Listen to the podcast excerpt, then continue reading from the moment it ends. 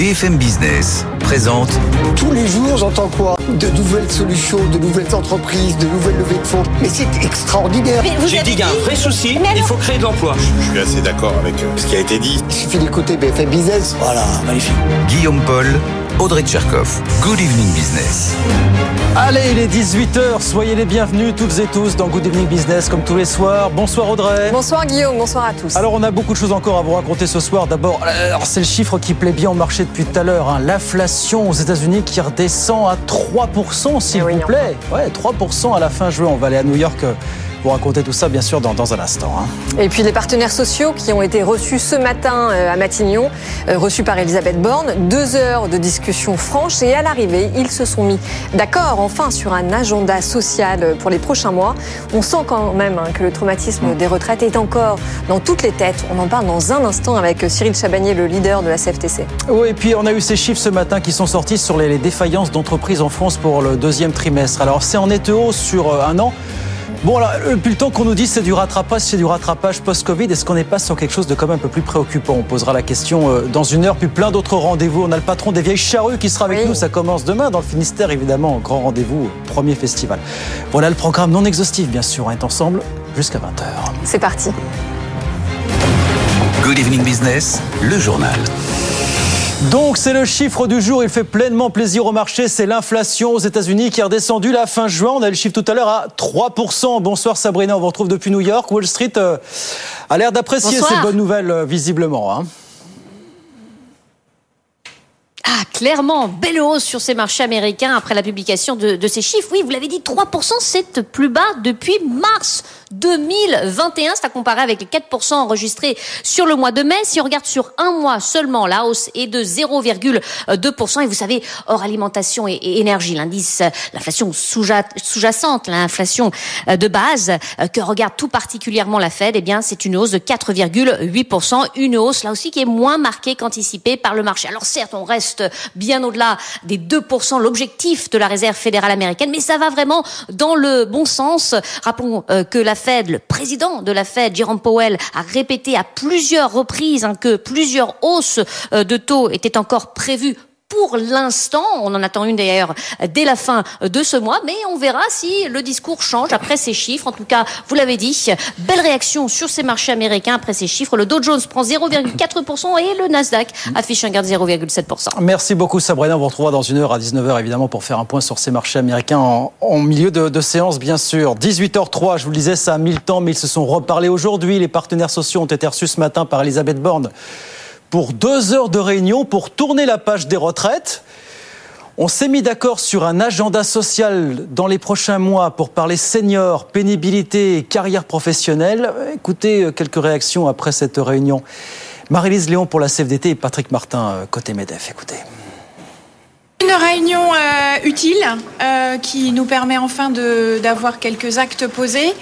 Euh, on a un gouvernement et un président de la République qui a beaucoup euh, souhaité, euh, euh, qui a beaucoup parlé sur euh, les enjeux de changement de méthode. Donc là, on a eu quelques éléments de réponse. Donc c'était important qu'on ait des actes. Je je voudrais commencer par euh, souligner l'importance hein, de, de cette euh, réunion qui ne qui n'aurait pas eu lieu il y a quelques mois encore et qui répond tout à fait euh, à la philosophie, aux attentes et aux propositions qu'a faites le, le Medef depuis plusieurs mois. Voilà quelques réactions des partenaires sociaux tout à l'heure à la sortie de l'hôtel Matignon. Audrey, bah c'est reparti pour un tour. On a réussi à se parler, ce qu'on n'avait pas fait depuis quelques mois entre Elisabeth Borne et les partenaires sociaux finalement. hein. Absolument, puisque en effet, la dernière réunion à Matignon avec les huit partenaires sociaux, vous vous rappelez, c'était mars 2021, pleine crise des retraites, réunion qui avait été d'ailleurs écourtée et donc, in fine, un dialogue social rompu. Donc c'est pour ça en effet que cette nou- nouvelle rencontre, elle était très importante pour recréer les bases euh, eh bien du pacte euh, de la vie au travail. Donc l'agenda, on en parlera d'ailleurs tout Oui. à l'heure dans le grand débat, hein, est très ambitieux. Il devrait euh, être lancé à partir du printemps prochain et on suivra ça de très près. Et rappelez-vous ce que disaient les syndicats après euh, cette période des retraites. Ils disaient tout sera plus cher désormais. Est-ce que ça veut dire que les syndicats vont négocier beaucoup plus fermement aujourd'hui des avancées sur ces sujets? Effectivement, Cyril Chabagnier sera avec nous à 19h15 sur BFM Business pour, euh, pour en parler. En France, toujours les défaillances d'entreprises qui explosent. Je vous le disais, elles sont en hausse de 35% au deuxième trimestre par rapport à la même période de l'an dernier. C'est ce que nous a dit le, cabinet Altares ce matin. Bonsoir Charlotte Guerre. Bonsoir Guillaume. Ça veut dire que globalement, on dépasse en la matière les niveaux qu'on observait avant la crise du Covid, Charlotte, finalement. Oui, euh, exactement. Plus de 13 000 procédures de sauvegarde, de redressement ou de liquidation ont été euh, enregistrées sur ces trois derniers mois. C'est 35% de hausse sur un an. Et puis surtout, on en dénombrait environ 12 000 avant le Covid. Donc on peut dire qu'un nouveau cap a été euh, franchi. Et la conséquence directe, c'est le nombre de salariés menacés d'un licenciement qui explose. Plus de 55 000 emplois pourraient disparaître cette année. C'est un niveau qui n'avait pas été atteint depuis 2014. Dans le détail, les défaillances de PME et de TI augmentent de 55%, pardon. Mais l'ultra majorité des procédures portent en fait sur des très petites entreprises puisqu'elles représentent plus de 9 défaillances sur 10. Et enfin, si on regarde secteur par secteur, eh bien, ce sont les activités comme la restauration, le commerce de détail qui sont particulièrement affectées hein, par ces faillites.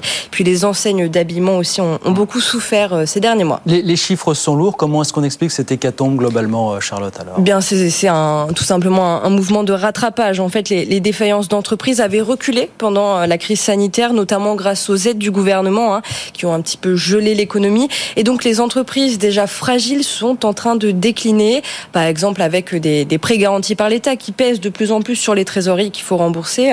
Et puis, euh, toutes les régions de France aussi euh, sont touchées, sont touchées par ces défaillances. L'Île-de-France et l'Occitanie retrouvent même un niveau de défaillance jamais vu depuis 2016. Un petit signal positif tout de même. Altares souligne un, mois de juin qui a été plutôt encourageant, hein, ce qui laisse présager que l'hémorragie pourrait se calmer euh, sur la deuxième partie de l'année. Merci beaucoup Charlotte. Alors est-ce qu'on est juste sur du rattrapage et toujours sur du rattrapage post-Covid ou est-ce que c'est un peu plus préoccupant? On sera avec un mandataire social tout à l'heure à 19h, on lui posera la, question sur, sur BFM Business. 18h07, on va filer au, sommet de l'OTAN à Vilnius qui est en train de se, terminer. Mathieu Couache, bonsoir. Vous êtes euh, sur place euh, pour BFM Business.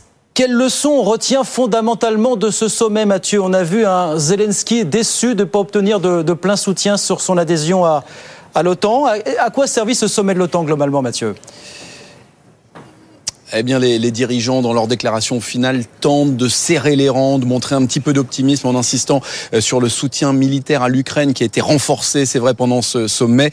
Mais ils préfèrent éviter la question qui fâche, la déception de Volodymyr Zelensky. Il venait chercher ici à Vilnius une adhésion rapide à l'OTAN. La porte lui a à peine été entrouverte. Il devra attendre la fin de la guerre. En fait, les États-Unis et l'Allemagne ont refusé de négocier sur cette question. Ils ne veulent pas risquer une escalade du conflit au niveau euh, mondial. Emmanuel Macron, euh, lui aussi, voulait d'ailleurs une adhésion rapide. Il a fini par se rallier à cette position et il préfère maintenant insister sur l'unité de l'OTAN face à une Russie, selon lui, affaiblie. Écoutez. L'OTAN joue désormais en faveur de l'Ukraine. D'abord parce que la Russie a montré ses premiers signes de division. Nous offrons euh, aujourd'hui un signe clair de pérennité de notre soutien à l'Ukraine. Et je pense que c'est un point extrêmement important. La Russie est fragile, militairement et politiquement, plus que d'aucuns ne le disaient, et notre soutien à l'Ukraine est durable, plus que d'aucuns ne le pensaient. Et puis le président de la République qui a aussi insisté sur les missiles longue portée Scalp livrés par la France qui aideront, selon lui, à changer la nature de la contre-offensive et son efficacité. On notera euh, enfin que l'absence d'engagement concret de la part de l'OTAN, c'est aussi une façon de dire à Volodymyr Zelensky qu'il devra à un moment accepter de négocier la paix. Voilà pour les conclusions de ce sommet de l'OTAN à Vilnius en Lituanie. Merci beaucoup Mathieu. Mathieu Couage, donc en direct de, de Vilnius pour, euh, pour BFM Business. 18h09. On va sur les marchés tout de suite suite, retrouver Étienne Braque depuis Euronext euh, à la Défense. Bonsoir Étienne, une belle hausse ce soir pour le CAC 40 apparemment. On a bien aimé les chiffres euh, de l'inflation américaine. Hein. une nouvelle hausse. Hein. Figurez-vous que c'est la quatrième. On a très, on a très facilement oublié la baisse de 3% de, de, jeudi dernier, un CAC 40 qui revient déjà sur ses niveaux de mercredi d'avant. Donc on est sur des plus hauts d'une semaine à la Bourse de Paris, au-delà des 7300 points, avec euh, en effet cette inflation qui ralentit aux, États-Unis. Elle est toujours là quand même, hein, puisque au final c'est des prix euh, de l'énergie qui ont baissé, mais quand vous regardez l'inflation corps, elle est toujours euh, quand même particulièrement collante, mais ça rassure les investisseurs qui se disent que finalement il n'y aura peut-être pas de hausse de taux en septembre puisque celle de juillet est actée. Hein. Donc un jour, il y aura sûrement une hausse de taux de 25 points de base. L'euro se reprend nettement. Figurez-vous qu'on est déjà au-delà des 1,11. Hein. Dollar qui, recule très nettement après ces, statistiques. Et puis le pétrole également qui repart très largement de l'avant. 80 dollars déjà pour le baril de Brent. C'est une première depuis euh, début mai, avec euh, bien sûr une période importante cet été, puisque c'est euh, lors de l'été que les Américains consomment le, plus de pétrole avec la driving season. Du côté des valeurs, vous avez Calré qui s'envole de plus d'un pour cent ce soir à la clôture, après la publication de ces chiffres semestriels.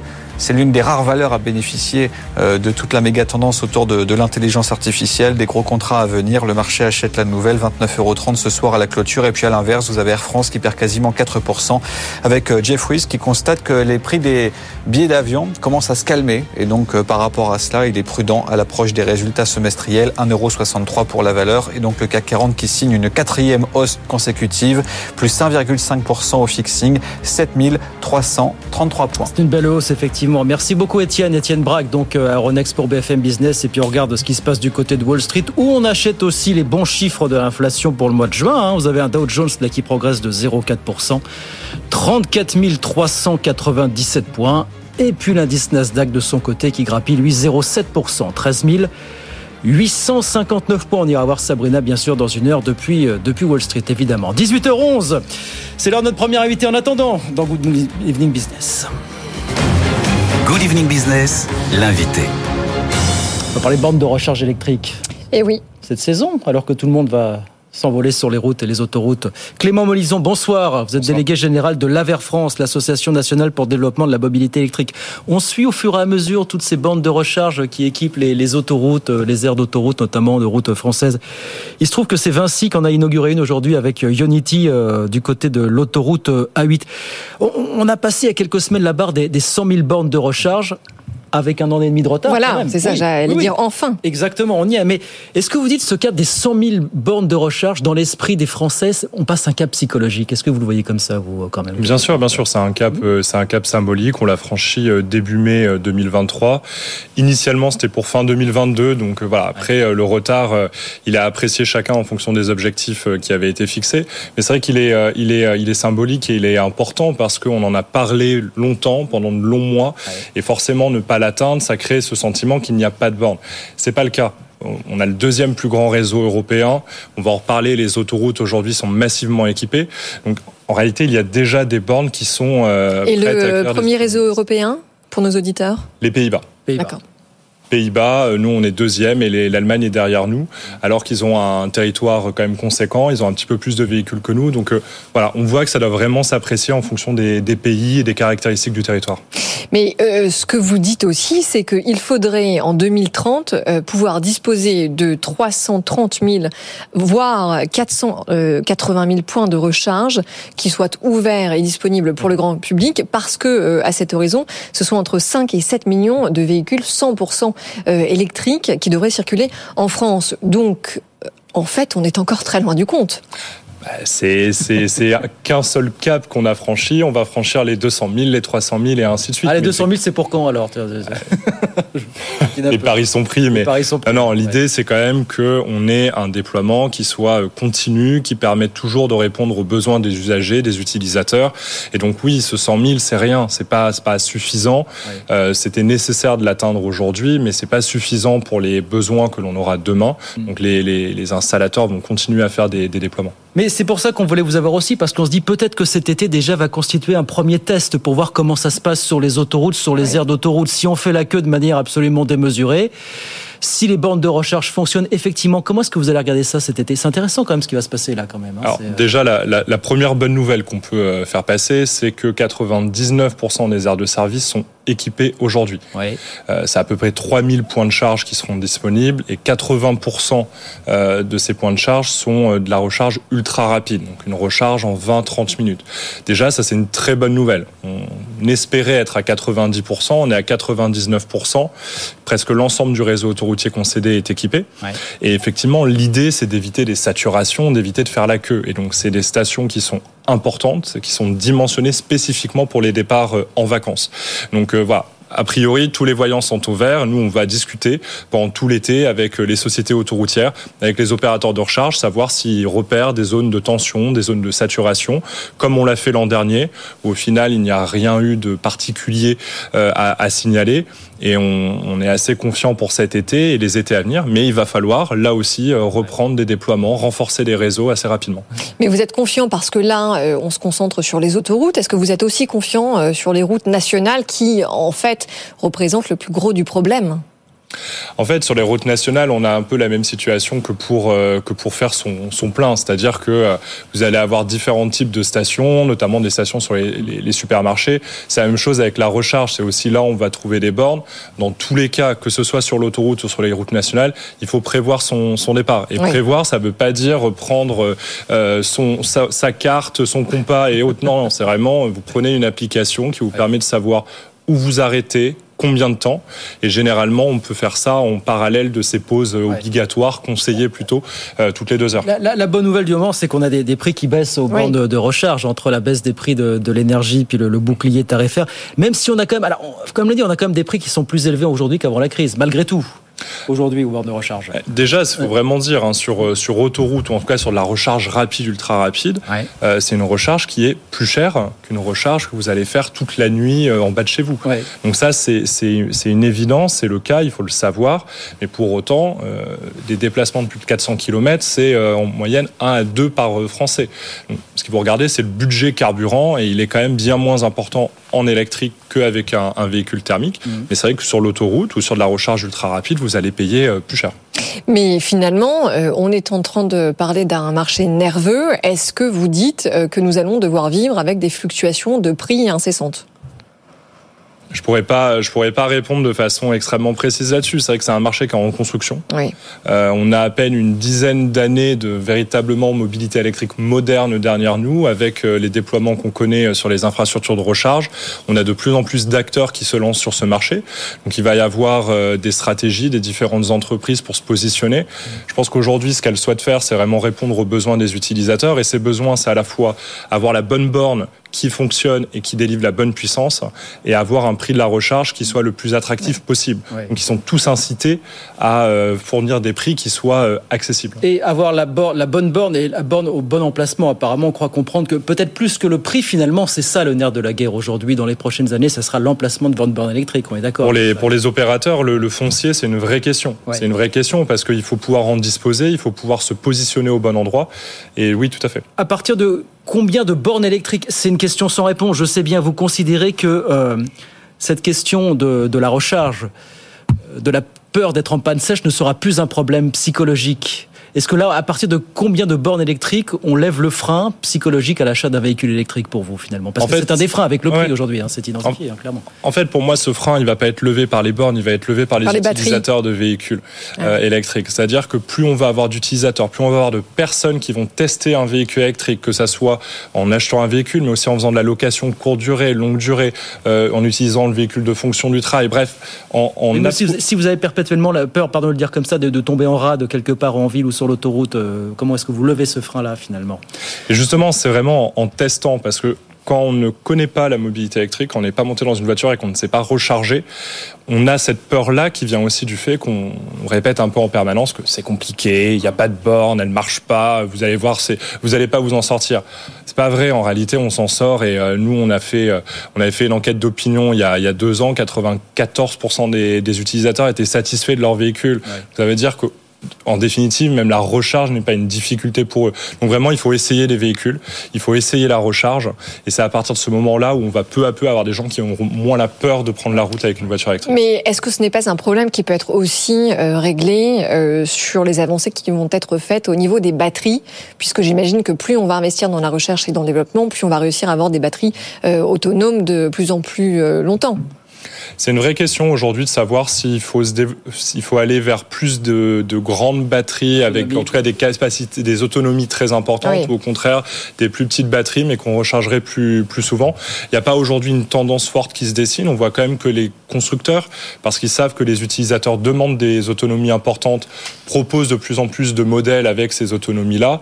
Est-ce que demain on va avoir une batterie qui permet de faire 2000 km sans surcharger oui. Je sais pas. Peut-être. En tout cas, ce qui va aussi arbitrer ça, c'est le prix du véhicule et est-ce qu'il répond bien aux besoins de mobilité de, l'utilisateur. Bon, bon, suivra en tout cas ce qui va se passer cet été sur les routes et autoroutes de France autour de ces véhicules. Le chiffre, c'est 1,3 million de véhicules électriques et hybrides aujourd'hui en France. Hybrides rechargeables, oui, tout à fait.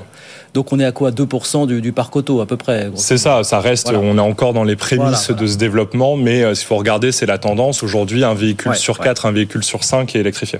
Merci beaucoup Clément Molison, merci de passer nous voir ce soir, le délégué général de l'AVER France, Association nationale pour le développement de la, mobilité électrique. Merci beaucoup de passer nous voir, à très vite. Merci. Avec plaisir sur BFM Business. 18h20, on revient dans 3 minutes nous avec. Avec le grand débat Guillaume, alors nous allons parler ce soir de beaucoup de sujets, notamment évidemment l'accord trouvé par les pertes par les partenaires sociaux qui ont été reçus à Matignon ce matin. Ambiance un petit peu euh, mitigée quand même, on verra ça. On verra ça dans un instant. On reparlera de quoi? De la polémique autour du livret. On aura la, la réponse demain.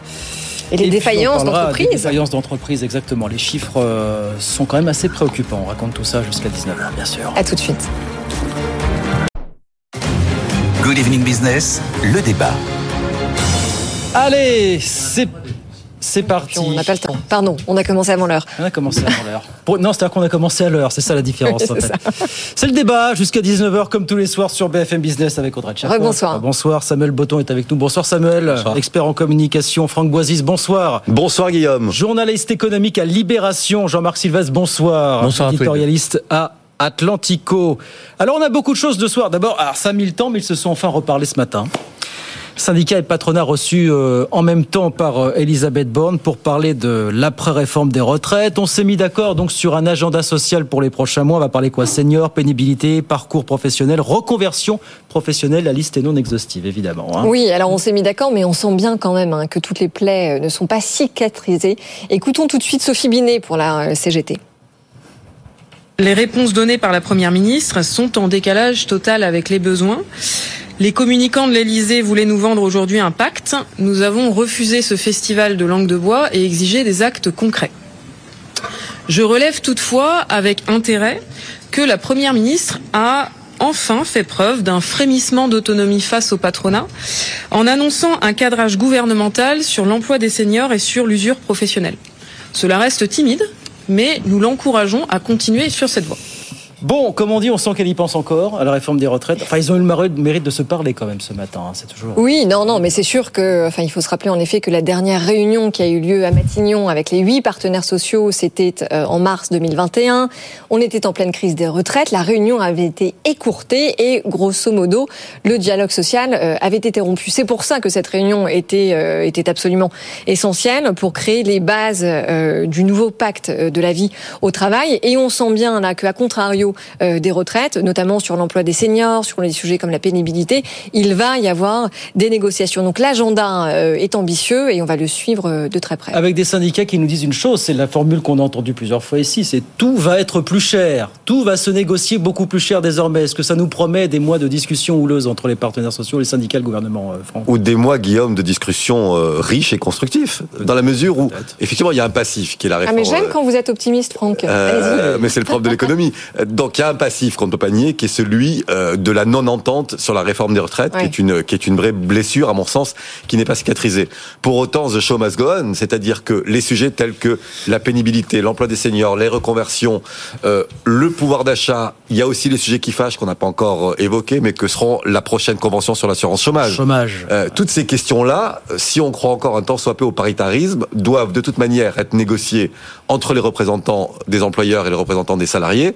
La seule question enfin la question, l'une des questions importantes, me semble-t-il, dans tout ça, c'est est-ce que ces négociations, ces discussions pourront se faire véritablement dans le paritarisme, c'est-à-dire est-ce que employeurs et salariés et leurs représentants en tout cas arriveront à se parler ou est-ce qu'à un moment donné l'État devra reprendre la main quand ça, comme ça arrive bien souvent quand les négociations sont difficiles et n'aboutissent pas? Vous parlez que c'est ce qui arrivera avec l'assurance chômage, mais enfin on verra bien comment ça se passera ici la fin de l'année. La, la, question est posée, le risque existe. Jean-Marc, un nouveau départ, comme on dit. Euh, non, non, non, si, si, je, je, vais vous surprendre, je suis pratiquement d'accord avec tout ce qui vient d'être dit, euh, mais je, je, voulais ajouter quelque chose, c'est que euh, je ne vois aucune raison pour que les syndicats aillent à Matignon. Aucune raison pour que les syndicats patronaux et syndicats de salariés Attendez, aillent à Matignon. c'est-à-dire, que nous avons en France la chance d'avoir un modèle social qui est fondé sur le paritarisme. C'est un modèle social extraordinaire que le monde entier parfois, enfin le monde entier démocratique, nous, nous, envie. Et ce modèle tel qu'il avait été conçu, il est euh, bâti un peu par le général de Gaulle, Michel Debré, tout ça, au, au lendemain de, de, de, de la guerre. Euh, euh, suppose que les problèmes du droit du travail, les problèmes de la gestion économique et sociale sont du ressort des partenaires sociaux. Et si les partenaires sociaux ont aujourd'hui besoin du gouvernement, c'est parce qu'ils n'ont pas assumé leurs responsabilités et ils n'ont pas réussi à assumer leurs responsabilités. Parce que euh, normalement, tout ça devrait être traité, négocié euh, en- au sein de l'entreprise ou au sein de la profession et ensuite soumis évidemment à l'approbation euh, du, du, du, du pouvoir politique, mais, mais, mais à la limite, ça... Enfin, Jean-Marc, attendez, non, mais pardon, mais ça montre simplement que Matignon reconnaît l'importance des corps intermédiaires. Mais Et- Matignon et ça fait devrait. Matignon, excusez-moi, ce que vous Matignon. dites pouvait être vrai à l'Élysée, Mati- Audrey. c'est vrai. Oui. Matignon, Matignon a pour objectif de s'occuper des affaires régaliennes.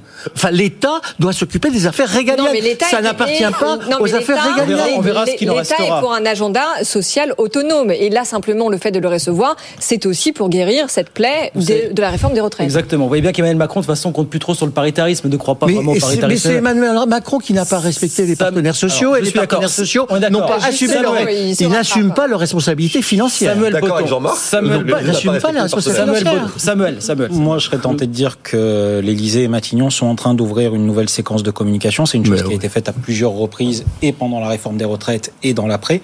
Euh, comme Franck et Jean-Marc l'ont dit très justement, on est encore d'une certaine manière dans cette séquence avec des plaies qui sont ouvertes. Hier, un sujet, un rapport qui sortait en expliquant que finalement en 2030, ça serait pas amorti, on aurait toujours 6 milliards d'euros de déficit, euh, même avec cette réforme des retraites. Ça tombe bien, moi j'ai toujours été partisan de dire qu'il fallait euh, laisser le temps long aux mesures et euh, à tout ce qu'on voulait appliquer. Donc a priori, on serait sur du 2045. Pourquoi pas? Le tout, c'est d'y arriver. Euh, on ne reviendra pas sur la réforme et son contenu. Aujourd'hui, euh, cette réunion, alors on a le sentiment de, de la grande réunion avant le départ en vacances, euh, et pour partir l'esprit tranquille, il était nécessaire de la faire. Comme vous l'avez dit, la dernière a été chaotique. Elle remontait aussi à, à 2021, ce qui fait un temps assez long. Et euh, ben, toute cette multitude de sujets, mais moi, pour le coup, ce qui me laisse, euh, ce qui me laisse songeur et interrogatif, euh, avec qui on va traiter ces sujets à la rentrée? Alors, si je me place du point de vue de la réunion qui a eu lieu aujourd'hui, on peut considérer que euh, c'est un moment de répit pour Elisabeth Borne et que ça va lui laisser un peu le temps de poser les choses et euh, de s'offrir un second souffle. Un second souffle. Je tiens au moins à saluer parce qu'on a été assez dur avec elle sa résilience dans les nombreux combats qu'elle a eu à porter et souvent euh, contre son gré, mais parce que la fonction l'exigeait. Et euh, effectivement, septembre, ça risque d'être intéressant. Et pour le coup, comme vous, j'ai cette conviction, c'est que l'État va devoir reprendre la main sur la négociation des assurances chômage. Et oui, ça, ça va arriver très très vite, hein, parce que les partenaires sociaux auront le, le- le cadrage fin juillet, les vacances, et puis en septembre, Oui, mais- il va rester. Enfin voilà. Écoutez, Ça, c'est la- si l'État Bon. reprend la main Mais et revient là-dessus, Non, mais attendez, envoyer un sentiment d'apaisement dans le cadre Voilà. notamment des émeutes qui ont eu lieu il y a quelques jours, c'est quand même pas si mal que Mais ça. moi, Pause. je- j'aurais souhaité que, que les syndicats, le patronat, arrivent avec des projets, avec des contenus. On va pas discuter internellement sur un agenda. Enfin, qu'est-ce que c'est que cette Non, histoire mais, non, Bon, mais du contenu. il y en a nota- notamment Allez. sur le sujet des Alors, sur la retraite, il n'y en a pas eu beaucoup. hein. Bon, allez, Non. pause, pause, pause. On revient dans un instant, on continue le débat Non, dans un vrai. instant, dans deux minutes, 18h30 sur BFM Business. À tout de suite. Good Evening Business, le débat. Avec Audrey Tcherkov, toujours, avec euh, Samuel Botton, avec euh, Franck Boisiz, avec euh, Jean-Marc Sylvestre. Non, juste une chose concernant, on va passer ensuite au sujet suivant, mais sur la- l'agenda social. N'oubliez pas qu'Emmanuel Macron n'a pas de majorité à l'Assemblée, donc il va falloir chouchouter les partenaires sociaux, quand même, les syndicats, il va falloir leur donner des gages. Oui, absolument, c'est un bon point, mais je, je rebondis quand même 30 secondes sur ce que Jean-Marc disait, parce que Jean-Marc Sylvestre, vous pointez du doigt hein, le manque de contenu euh, autour de la réforme des retraites, avec en effet tous les trous dans la raquette que l'on connaît sur l'usure professionnelle, sur la pénibilité, sur les carrières professionnelles, sur les reconversions, euh, etc. Mais c'est précisément tous ces points et tous ces trous dans la raquette que euh, l'agenda social en cours est censé régler. Donc on ne peut que s'en satisfaire. Non, mais ça ne se réglera pas autour d'un agenda en cours. Ça, se- ça se gérera dans les bureaux de chacun des syndicats qui doivent Oui, mais qui- dire qui se parlent entre explicitement eux. ce qu'ils peuvent faire, ce qu'ils doivent faire et avec quels moyens ils doivent le faire. Parce que je vous rappelle quand même que le modèle social, il doit être équilibré financièrement et le contribuable n'a pas à intervenir sur le modèle social. Ce qui est le cas puisque les syndicats ne- ne- ne- ne- n'assument pas leurs responsabilités. Franck, Franck, Franck, pour vous, comment ça va se passer dans les prochains mois, concrètement là, Euh, forcément de manière, euh, forcément de manière tendue.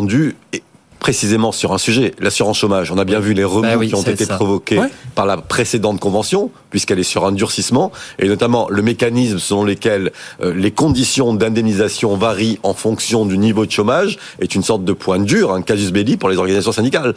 Donc on peut imaginer que cette nouvelle convention va se faire dans la douleur. Est-ce que la rentrée sera chaude de ce point de vue-là sur de bien d'autres sujets euh, pour vous Ce sera chaud, tout dépend du, du gouvernement qui sera en place. A priori, on est, certains pensent qu'ils vont, euh, qu'ils vont en partir très rapidement. Dans la logique des choses et de ce qu'on a observé aujourd'hui, on pourrait penser qu'ils seront euh, encore là à la rentrée. Et après, euh, je, je- je m'adresse à mes deux confrères du soir. Y a-t-il déjà eu euh, une négociation qui se soit bien passée entre les syndicats, le patronat et le Ah bah si, le partage de la valeur. Ouais. L'enjeu Le partage de la valeur. Ah bah, ça a été un grand le succès. partage de la valeur, ça a été réglé par les partenaires sociaux. Sociaux, absolument. Par les de partenaires manière sociaux. autonome. De oui, oui. De façon paritaire. Et, le gouvernement n'a pas mis son nez intégralement par le gouvernement Oui, qui bah a oui, joué le jeu. euh, Comment voulez-vous qu'il fasse autrement? Au-delà finalement du planning des mesures, il y avait une nécessité de renouer le dialogue et de remettre tout le monde autour de la table. Oui. Après, ce qui s'en passera, ce qui en découlera, c'est encore une autre histoire, c'est beaucoup plus complexe. Mais on était pour le coup, à, on avait atteint un point de rupture totale, c'est-à-dire à l'issue de la réforme des retraites.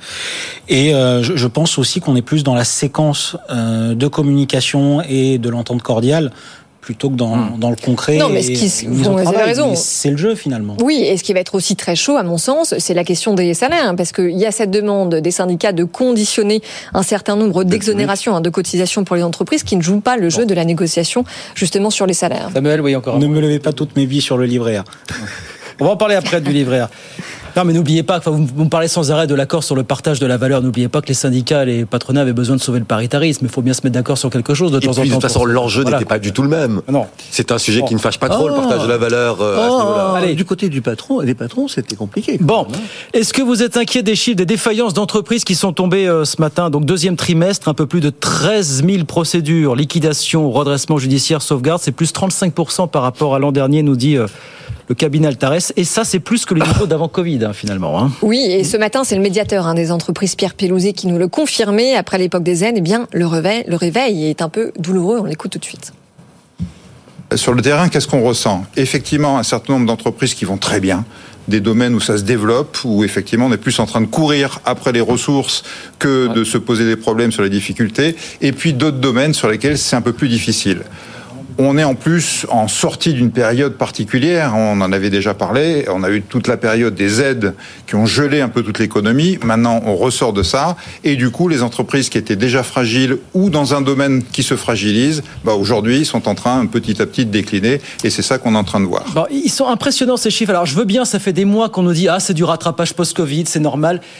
Est-ce qu'on n'est pas sur quelque chose d'un peu plus préoccupant que du simple rattrapage post-Covid Mais non, Guillaume, attendez. On a d'un côté les aides publiques, en effet, qui s'arrêtent, et de l'autre, les assignations pour recouvrement par l'URSSAF qui reprennent. Donc, évidemment, ça aboutit à quoi? Eh bien, à des nouveaux redressements. Donc, rien d'alarmant quelque part.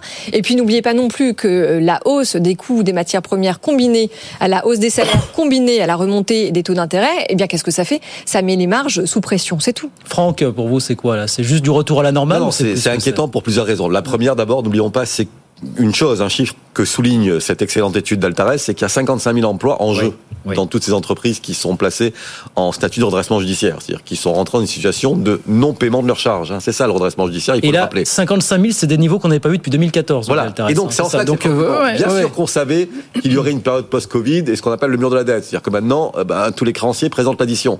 Il n'en reste pas moins, et on peut faire deux remarques à cet égard. La première, c'est que c'était prévisible. Donc, il est du rôle des banques et des pouvoirs publics d'accompagner cette sortie de Ouais. la fin du quoi qu'il en coûte. Et deuxièmement, qu'au bout de tout ça, on a de l'emploi qui se détruit.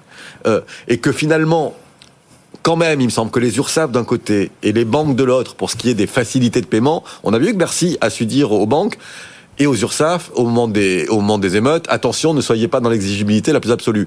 On peut imaginer là aussi qu'il y ait une forme d'accompagnement des entreprises pour éviter euh, des défaillances en série, sachant qu'au bout du compte, et je vous cède la parole, les défaillances en série coûtent cher à la collectivité. Les procédures collectives, ça coûte cher.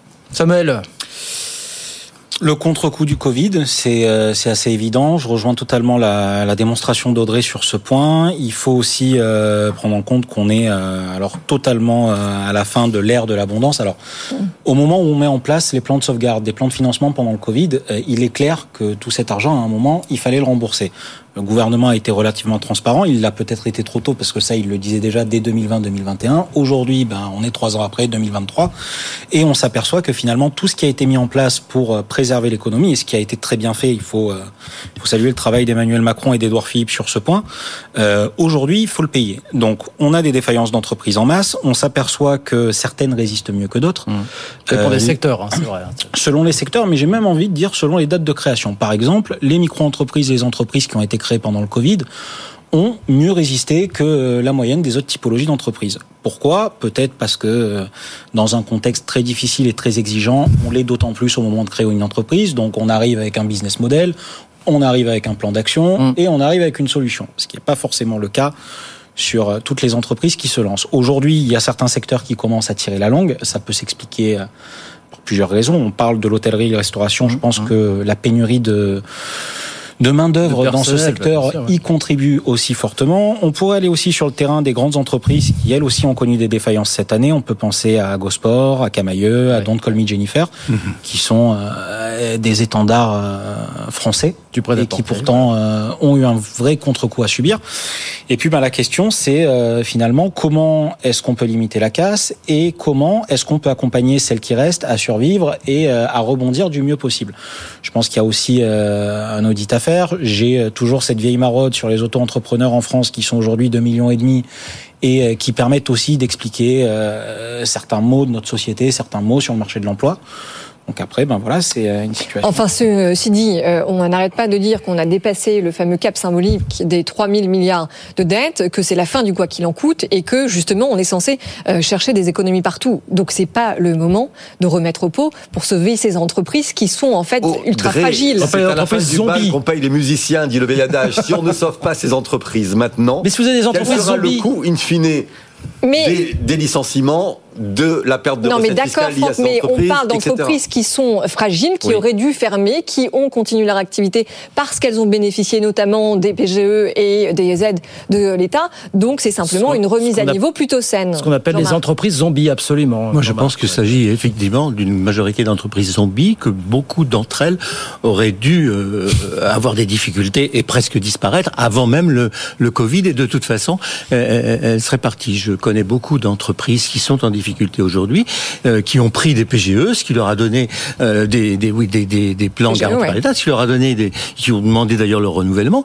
Euh, ça leur donnait un, une, une- un délai de, de- pour respirer, mais, mais c'est une opportunité. En réalité, il y a dans des secteurs, vous parliez de la restauration et vous avez raison, il y a dans la restauration une rénovation du secteur comme jamais il y en a eu, avec une rapidité extraordinaire. D'abord une consolidation, mais aussi un nombre d'investissements importants qui ont été faits dans, dans les restaurants, dans les boutiques, c'est-à-dire ces PGE ont été utilisés pour l'investissement. Et donc les restaurants se portent bien. D'un mot, Franck, avant la pub, vous voulez pas laisser mourir les entreprises zombies, celles qui n'ont pas. D'abord, le concept me heurte au plus haut point. Oui, on sais, d'entreprise bah oui, zombie. Une entreprise, c'est une collectivité, c'est pas un mort-vivant déjà pour commencer. Ensuite, les entreprises, à un moment donné, Les entreprises ont- très moribondes depuis des années. Elles ont non, mais des on parle clients, d'un elles ont contexte ultra service, particulier avec ont des aides qui ont sauvé des entreprises qui, laissez parler- Franck. On a déjà des problèmes avec les EHPAD, on va pas créer des EHPAD pour les entreprises. Non, il s'agit pas, Jean-Marc, de créer des EHPAD entreprises. Bah non, mais c'est ce que vous êtes en train de faire. Quand elle traverse des difficultés conjoncturelles, il est du rôle euh, et de l'essence même de la collectivité à un moment donné de leur porter assistance. Ce n'est pas de l'économie dirigée, c'est simplement Mais- de la préservation du système Il est aussi, fait il est aussi du rôle des chefs d'entreprise de prendre leurs responsabilités et d'être suffisamment vigilants pour éviter de telles situations. Mais en fait, ce que Franck dit, c'est que euh, vous euh, pensez qu'on devrait continuer la fameuse politique Oui. du quoi qu'il en coûte. en Non, fait. je dis simplement que dans une période où les taux d'intérêt augmentent, dans Oui. une période où, sur certains secteurs, on est en tension de recrutement, euh, et quand je vois les bénéfices euh, annoncés par le secteur bancaire, Hum. il pourrait y avoir euh, un accompagnement financier un petit peu plus large et généreux, notamment... Ah, du la- secteur bancaire, pas du gouvernement. Non, mais aujourd'hui, une entreprise, quand elle dépose le bilan pour parler clair, c'est parfois parce qu'elle n'arrive pas à faire face à ses fins de mois, Oui. parce qu'elle n'a plus de ligne de trésorerie chez son banquier, ou que les taux sont passés de 0 à 5%. Allez, on part qu'une pause. Dans un instant, faut-il couper le bouclier euh, sur l'électricité pour les 20% des Français les plus riches? Certains y pensent. Et puis le livret A, voilà, dénouement de ce fabuleux feuilleton demain, euh, a priori. À tout de suite. Good Evening Business, le débat. Allez, c'est reparti pour le grand débat 18h46 avec Audrey Tcherkov, avec Samuel Botton, avec Franck Boisise, avec Jean-Marc Sylvestre. Tiens, puisque vous parliez d'économie à trouver pour euh, 2024, on sent qu'on on fait les fonds de tiroir. Vous avez vu passer hier cette note du Conseil d'analyse économique qui est donc rattachée à Matignon.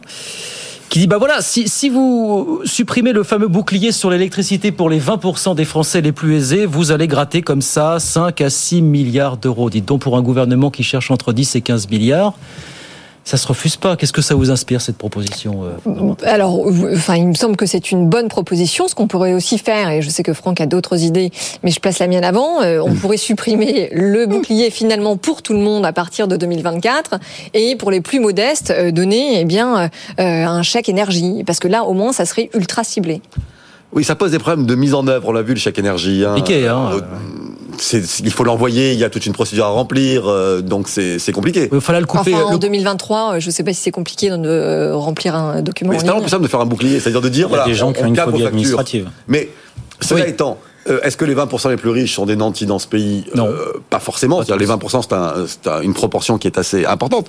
Après, moi, je pense qu'il y a une proposition alternative qu'on peut imaginer. C'est que finalement, on est sur des questions énergétiques, mais derrière ça, on a la transition énergétique. Donc, finalement, est-ce qu'il ne faut pas imaginer, plutôt que de parler de bouclier, de penser beaucoup plus global et beaucoup plus long terme en se disant, bah, on a une transition énergétique à financer. Je crois que Jean Pisani-Ferry a fait un excellent rapport euh, là-dessus, avec une proposition qui est assez intéressante, qui visiblement rencontre pas un écho démentiel. Bah, non, parce que pourquoi Franck, parce qu'il parle de fiscalité. Exactement. Bah, et voilà. Hein. Et donc, vous dites qu'il faut augmenter les impôts je dis qu'il faut augmenter les impôts sur certains, et dans certains cas, la raison d'être de l'impôt, enfin, lui, il propose il, il, ne propose, c'est la redistribution. il ne propose que de creuser la dette, euh, Pisani-Ferry, dans son rapport, excusez-moi. non, il le propose parce qu'on doit faire face à des impératifs sur les 10 ou 20 prochaines années. Mais on ne peut pas creuser la dette, Franck, par rapport à nos engagements pris, notamment auprès des partenaires européens. On ne peut pas. On, a vu ce qu'il en était de la règle 3% depuis 10 ans, quand même. Euh, ouais, vous, êtes, vous êtes l'illustration euh, extraordinaire de ce qui se passe en France depuis des années. C'est-à-dire un mélange, un mélange en permanence de, de, de, la logique économique et de la logique sociale, de la, de, de la sphère économique qui doit répondre à des impératifs d'équilibre et de marché, et la sphère sociale qui doit répondre à des, à des exceptions et, et, et la, vérité se trouve la solidarité. C'est la raison d'être de cette social-démocratie, mais la social-démocratie elle peut aussi ne pas mélanger les deux logiques, parce que si vous vous arrivez à des, à des cas, des cas extraordinairement euh, abracadabrantesques comme le, comme le bouclier, le chèque énergie, etc., etc. Euh, laissez faire le marché et puis on verra bien. Audrey a raison, il faut le supprimer ah. pour tout le monde et puis c'est tout. Et puis après, les cas les plus compliqués, les plus difficiles, ben on les traite. On, a un bureau social, on a énormément de personnel social pour ça et puis on a des mécanismes au niveau national avec les impôts et les cotisations qui redistribuent. Donner crédit à un bouclier énergétique d'avoir eu au moins deux avantages, la simplicité et l'efficacité. Ah non, mais Parce que ça a été rapidement fait. Voilà. Non, non, non, mais c'est sûr que ce bouclier a soutenu l'activité économique et puis en effet, il a vraiment réduit la facture d'énergie des ménages. Ça c'est clair, mais justement, on ne le remet pas en question. Là. Il est censé, il est censé, il est censé courir jusqu'au 1er janvier 2025 pour, pour la petite histoire. Oui, euh, Samuel. Je vois que l'économie de cœur et l'économie de raison s'affrontent. Moi, je serais plutôt tenté d'aller regarder du côté de mon voisin en Allemagne, qui, euh, pour le coup, a assez bien géré le problème. Le problème qu'on a chez nous, c'est qu'on n'aurait pas pu appliquer le même système qu'eux parce qu'on n'a pas forcément euh, le même logiciel de pensée et de mise en application. Qu'est-ce qui s'est passé en de charbon On n'a pas le même mix énergétique non plus. Un mix complètement différent. Mais au moins dans l'idée et la mise en application, de se baser sur ce qui était fait l'année précédente, de subventionner une partie. Donc en l'occurrence en Allemagne 40%. Je dis pas qu'il faut mm. aller jusqu'à 40%, peut-être plus, peut-être moins. Je suis euh, beaucoup moins brillant économiste que Franck euh, et Jean-Marc. Donc, du coup, se baser au moins sur ce modèle et cette idée.